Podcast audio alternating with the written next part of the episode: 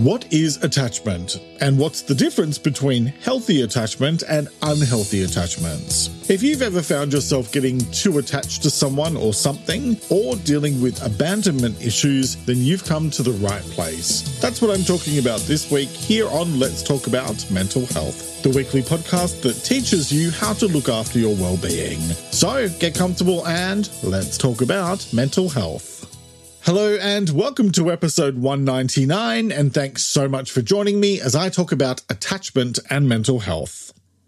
I'm Jeremy Godwin, and I share practical tips you can apply immediately based on quality research and my own experience of learning to live with anxiety and depression after a breakdown in 2011 that changed my life. Each week, I look at how to improve one specific aspect of your well-being. In this episode, I'll be talking about what attachment is, why managing it carefully matters, and how to manage attachment in a healthy way.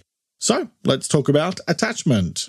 One of my all time top 10 favorite songs from the 80s happens to be the most over the top, unintentional stalker anthem of all time. Sonia's You'll Never Stop Me From Loving You. Written and produced in the late 80s by Stock Aitken and Waterman, who used to put out about 3,000 songs in the space of a weekend, and most of them sounded nearly identical. This little slice of classic pop features the then 18 year old singing such wholesome lyrics as, You'll never stop me from loving you. Wherever you can go, I will follow you. And when I know that you're alone, I wander to your home and catch a glimpse or two. it's unclear whether or not that last bit involved a set of binoculars and a telephoto lens, but you get the picture. Probably not the healthiest level of addiction. Now, aside from the fact that more than 30 years later, I'm still A, concerned that a trio of middle aged men made a teenage girl sing about a maximum security level of unrequited love, and B, secretly hoping someone will do a cover version where they really lean right into the crazy in the video, complete with that sort of tinkly, plinky tiptoe music that are used in cartoons when someone's sneaking around, and maybe with the singer ending up in a straitjacket at the end. yes, I know that stalking is no joke, but you'll never stop me from loving that song, and it doesn't really matter what you put me through.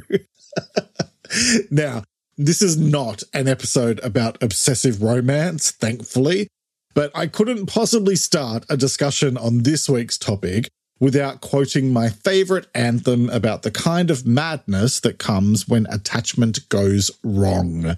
Even though it's an extreme example to share up front, my point as we head into this topic is that healthy attachment is actually a good thing. But it's about finding that right balance and learning how to maintain a strong sense of self rather than getting lost in someone or something else. Let's kick off with some definitions and let's talk about what is attachment. And according to the Oxford Dictionary, attachment can be defined as affection, fondness, or sympathy for someone or something. In general terms, it's an emotional bond or strong affinity that you have towards a person, place, situation, or thing. Like the mild obsession I have for the Spice Girls, which is still going strong more than 25 years after it first started. In the realm of psychology, attachment refers to the deep emotional bond we form with certain individuals, most notably during our early years.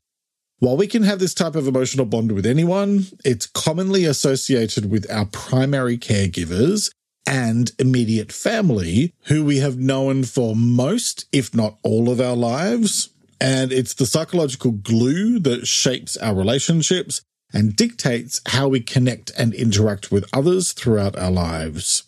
There's also a thing in psychology known as attachment theory, which I'll come back to in a bit. When we form bonds with other people or with things we're passionate about or focused on, it can either result in healthy attachment or unhealthy attachment. In healthy attachments, we're able to maintain our own sense of identity and independence rather than being dependent on someone or something else. In healthy relationships, we can openly express our feelings, needs, and concerns without fear of rejection or ridicule. And we can be confident that we'll be heard and understood. There's a strong sense of trust, and our boundaries are respected. These sorts of relationships are flexible, adaptable, and balanced. One is not consumed by the other. And in the case of attachments with other people, each person is able to maintain their own individual sense of being. Unhealthy attachments, on the other hand, are often clingy in nature, or they can be the polar opposite and be excessively distant and withdrawn. Jealousy, control issues, and neediness might be common, as well as a fear of abandonment or rejection. The idea of being away from the person, place, or situation might be overwhelming, scary, or even completely terrifying, even if a bit of distance might be the healthiest option, especially in the case of dysfunctional relationships and situations.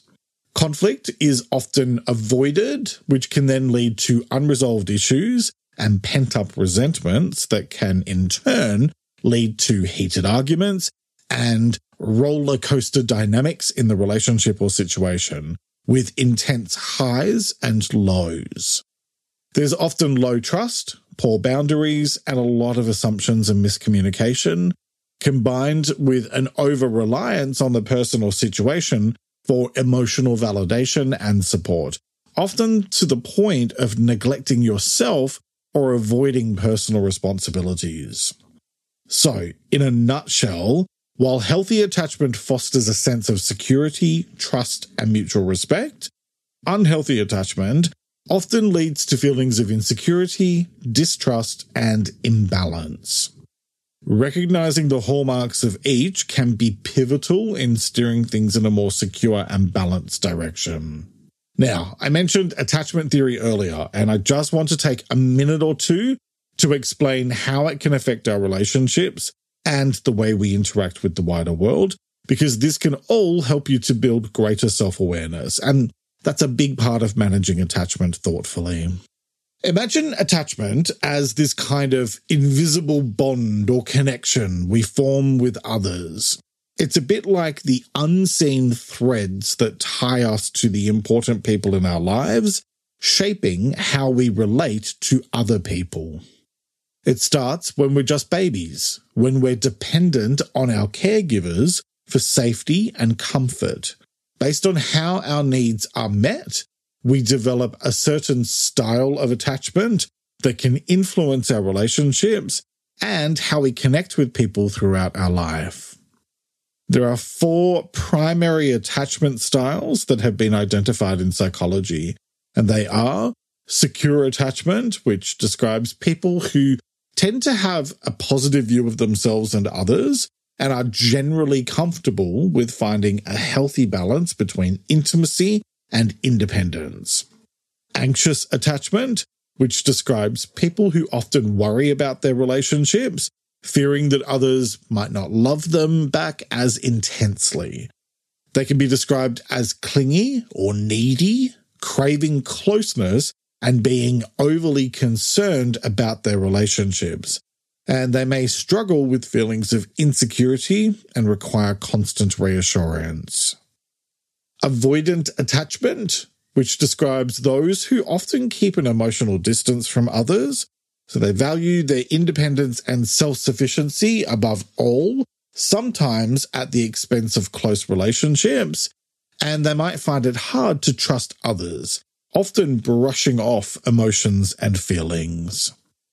And disorganized attachment. People with this style have a combination of anxious and avoidant tendencies in that they crave emotional closeness, but are deeply afraid of getting hurt, so they may push people away. Their relationships can be filled with ups and downs, wanting intimacy one moment and fearing it the next. Each attachment style is theorized to be the result of early interactions with caregivers, but it's essential to remember that attachment styles can evolve over time, especially with self awareness, experiences, and sometimes therapy. Recognizing your own attachment style can be a vital step towards understanding patterns in your relationships and working towards more secure and fulfilling connections. The other thing I want to briefly mention here is the idea of abandonment issues, which is a common term you may have heard before, and it describes the fear of being abandoned by those close to you. This fear can stem from past experiences, and it can influence how you form and maintain relationships throughout your life. It might be rooted in childhood experiences like the loss of a parent, neglect, or inconsistent caregiving, or it could emerge from traumatic events in adulthood, such as the sudden end of a close relationship, betrayal, or being ghosted. It can trigger physical and emotional responses, including anxiety attacks, feelings of insecurity, or chronic sadness, as well as making it difficult to maintain healthy relationships due to fear. Which, funnily enough, leads to the next part of this topic, why managing attachment carefully matters. And it matters because unhealthy attachment or issues with attachment in general can lead to pain and suffering, especially if things change or when conflict arises. You know, it's all well and good to love the place you live now, but if all your neighbors move out and are replaced one by one with people who want to rock and roll all night and party every day, then you may just find yourself being driven up the wall after your 16th consecutive night with no sleep. I mean, I hope that never happens to you, but you get my point. If you then cling on to your attachment to the place you live, even though it's now somewhere that no longer supports your well being, then you're going to run into issues as a direct result of being overly attached and unwilling to let go. Make sense? Healthy attachments are good.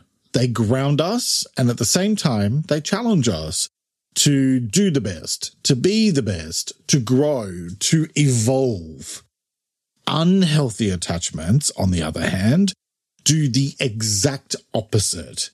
It's the mental health equivalent of a middle aged man trying to keep the same hairdo he's had since he was 14 in that things constantly change and evolve around us, and we can either grow and adapt, or we can stay stuck in the past, a past that no longer exists, by the way.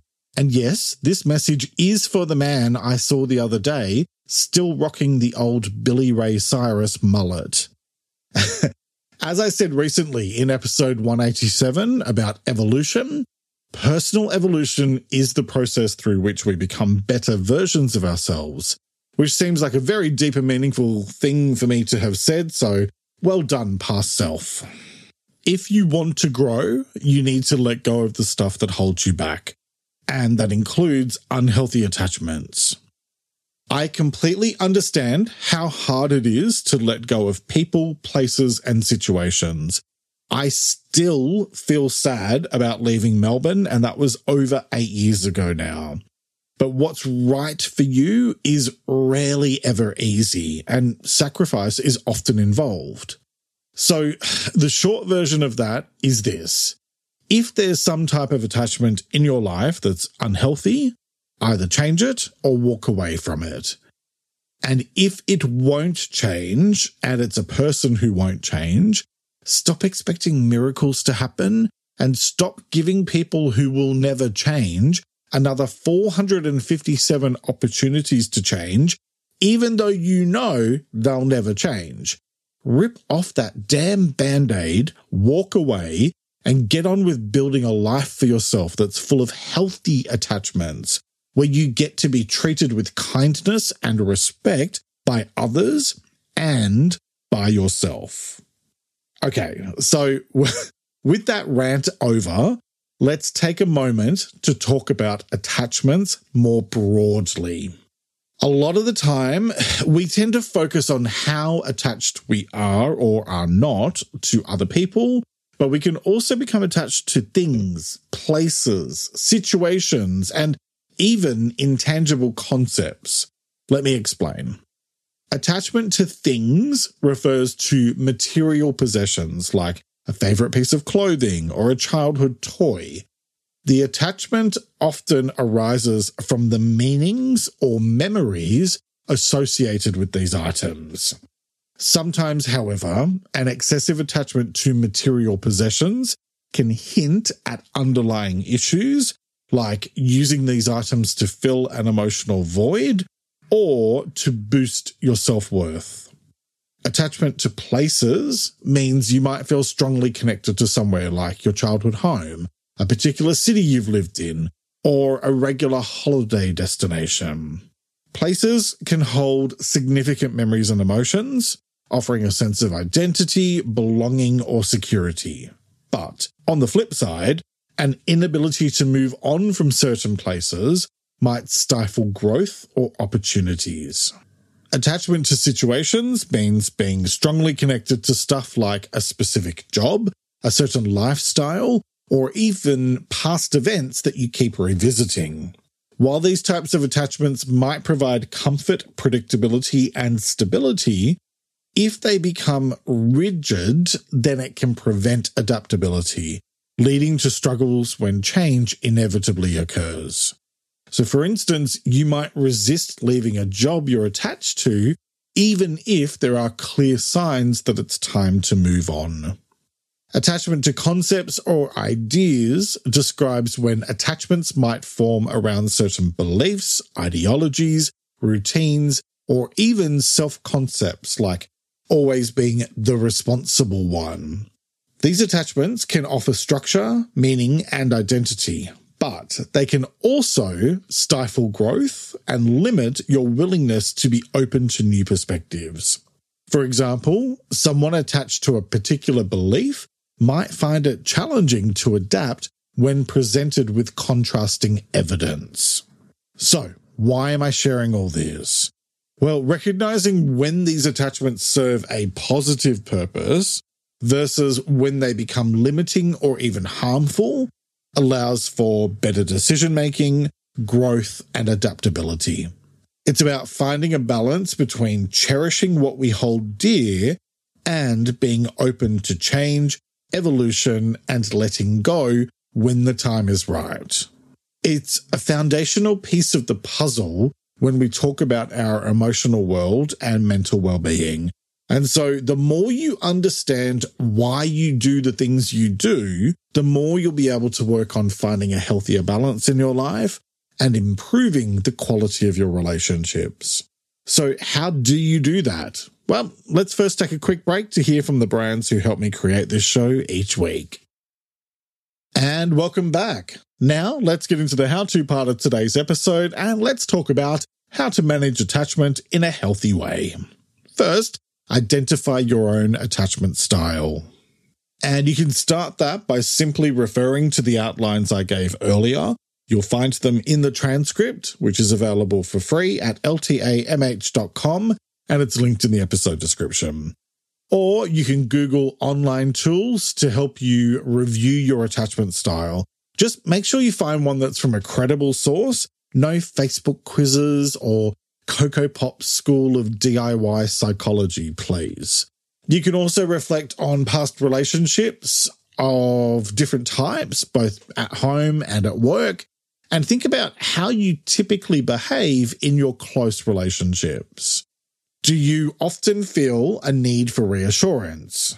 Or maybe you value your independence and feel suffocated easily. Also, consider your reactions to conflict. Do you tend to withdraw or do you become anxious and seek reassurance? Knowing these things about yourself can help you with my next point, which is build your self awareness which involves regularly taking time to reflect on and understand your feelings, needs, and behaviors in relationships. This helps you to be more thoughtful and proactive in how you manage your behavioral tendencies preventing those kinds of automatic and potentially unhelpful knee jerk reactions. Regular journaling or mindfulness practices can be great tools for this, as can having a feelings journal where you write down feelings when they arise in your relationships to identify patterns and trends. I have a daily reflection tool available to buy, which can help you with that. It's linked in the episode description. Okay, next, be your own support system. Because having healthy attachments to people and things starts and ends with your ability to be enough for yourself rather than relying on others for your validation. Be who and what you need. That doesn't mean that you shouldn't or can't rely on others because we need healthy relationships to thrive, but it means that you need to be able to give yourself the strength and validation you need so that it can never be taken away from you or used as a tool to manipulate you. I covered validation recently in episode 183, so that might be helpful, as well as episode 166 about self confidence and episode 190 about overcoming your inner critic. One way to support yourself is with my next tip work on your self regulation. And that means proactively developing ways to manage and regulate your emotions, especially in moments of stress or anxiety, to prevent reactions based on attachment fears and replace them with healthier responses.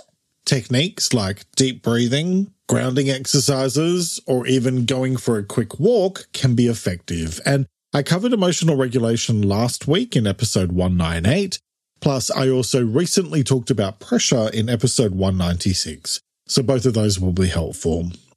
Okay, next, focus on healthy relationships.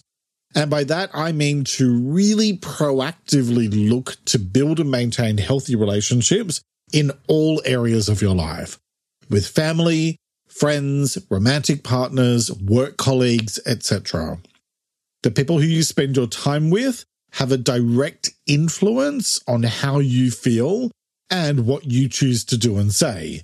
And so the more positive and supportive the people around you are, the more positive you're going to feel about life. Something I discussed in episode 193 about better relationships.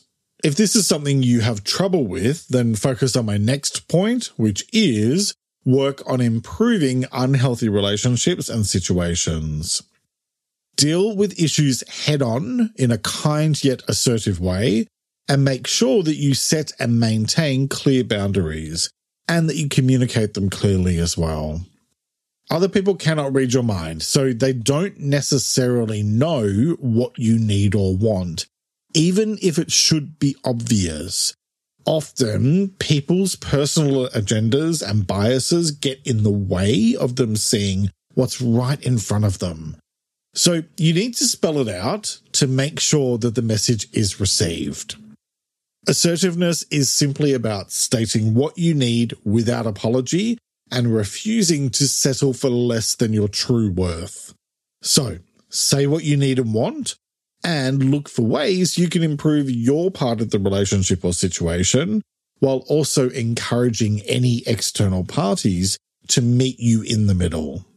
Some people will come around and will be willing to talk through how to cultivate healthier attachments together.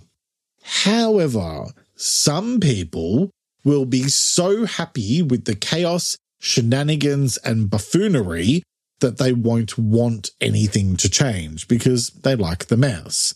So, if that happens, it's time to put my next tip into action remove unhealthy relationships and situations from your life if they won't improve. Look, there's only so many times you can try to fit a square peg into a round hole before you finally accept the fact that it's never going to fit. Well, at least not without a good deal of pain and torture. Trying to cling on to people or things that no longer serve us or that we've outgrown or that do harm to us is the root of so much emotional exhaustion and suffering. I mean, there's an entire piece in Buddhism about how attachment and clinging on to things leads to dissatisfaction, suffering, and pain. So It's not just me saying this. The thing is that rigidly clutching on to someone or something that isn't good for you will do you harm. Confront and address the issues. Do what you can to fix your part in it. Try to influence the other person or people to do their part to improve things. And then if it doesn't work, or if it's just going around in circles, you need to break the cycle. And no, break the cycle doesn't mean go on holiday together or adopt a pet or stop talking about the problems and hope that somehow it will magically fix the issues. Because it won't. All that will do is delay the inevitable. Show yourself some respect and walk away. You can't control others, and you certainly can't force things to improve if nothing is changing. So many of us choose to stay in unhealthy relationships or situations out of hope, out of fear, out of security, out of misguided loyalty, out of obligation, or whatever the case may be. But if you sacrifice your needs just for some familiarity, or because having to move forward on your own is too scary, all you are doing is harming yourself by choosing to make yourself miserable. Uncertainty is better than staying in unhealthy relationships or situations that just won't improve no matter what you do. Sometimes we just have to face facts, pick up the pieces, believe in yourself, and move forward into a brand new future where you can use those pieces to build something stronger and better. And you can find tips on how to break free from unhealthy relationships in my latest video. It's out now on YouTube and Spotify, and it's linked in the episode description. Because when it comes to attachment and mental health, what it all boils down to is this. Managing our level of attachment is a bit like tending to a garden. If we hold on too tightly, overwatering every plant, we risk drowning their roots and stifling growth. On the other hand, neglecting them entirely leaves them parched and struggling. In the same way, overattachment or avoidance can leave us feeling insecure or isolated. By understanding and nurturing your attachments, you can cultivate relationships that are rich, fulfilling, and allow you and the people around you to flourish. Remember, it's in that sweet spot of balance that you can find your strongest sense of self. The choice is yours, as it is with all things related to your well-being. So, what choice will you make today? Each week, I like to finish up by sharing a quote about the week's topic, and I encourage you to take a few moments to really reflect on it and consider what it means to you. This week's quote is by an unknown author, and it is Excessive attachment to anything in life makes you mentally enslaved. Let me repeat that. Excessive attachment to anything in life makes you mentally enslaved. All right, that's nearly it for this week. Next week, I'll be talking about making progress in what is going to be my 200th episode of this podcast, which also just happens to fall the same week as I celebrate my fourth anniversary of bringing you the show. I want to take a moment to really think about what progress means in the big scheme of things and just how much progress it's possible to make when you take things one day at a time. So, next time I'll be talking about what making progress is and what it isn't, why making progress in life matters, and how to make progress in an effective and sustainable way. I hope you'll join me for that episode, which will be released on Sunday, the 8th of October 2023. You'll find more mental health content on my YouTube channel and in my weekly newsletter, Thursday Thoughts, plus on my two Instagram accounts, LTA Mental Health and it's Jeremy Godwin, where I post extra content daily. And if you'd like to support my work and get ad free episodes and bonus content, as well as access to episodes a week before everyone else, then become a supporter on Patreon. You'll find all of those linked in the episode description and in the transcript at ltamh.com. Thank you very much for joining me today. Look after yourself and make a conscious effort to share positivity and kindness out into the world because you get back what you put out. Take care and talk to you next time.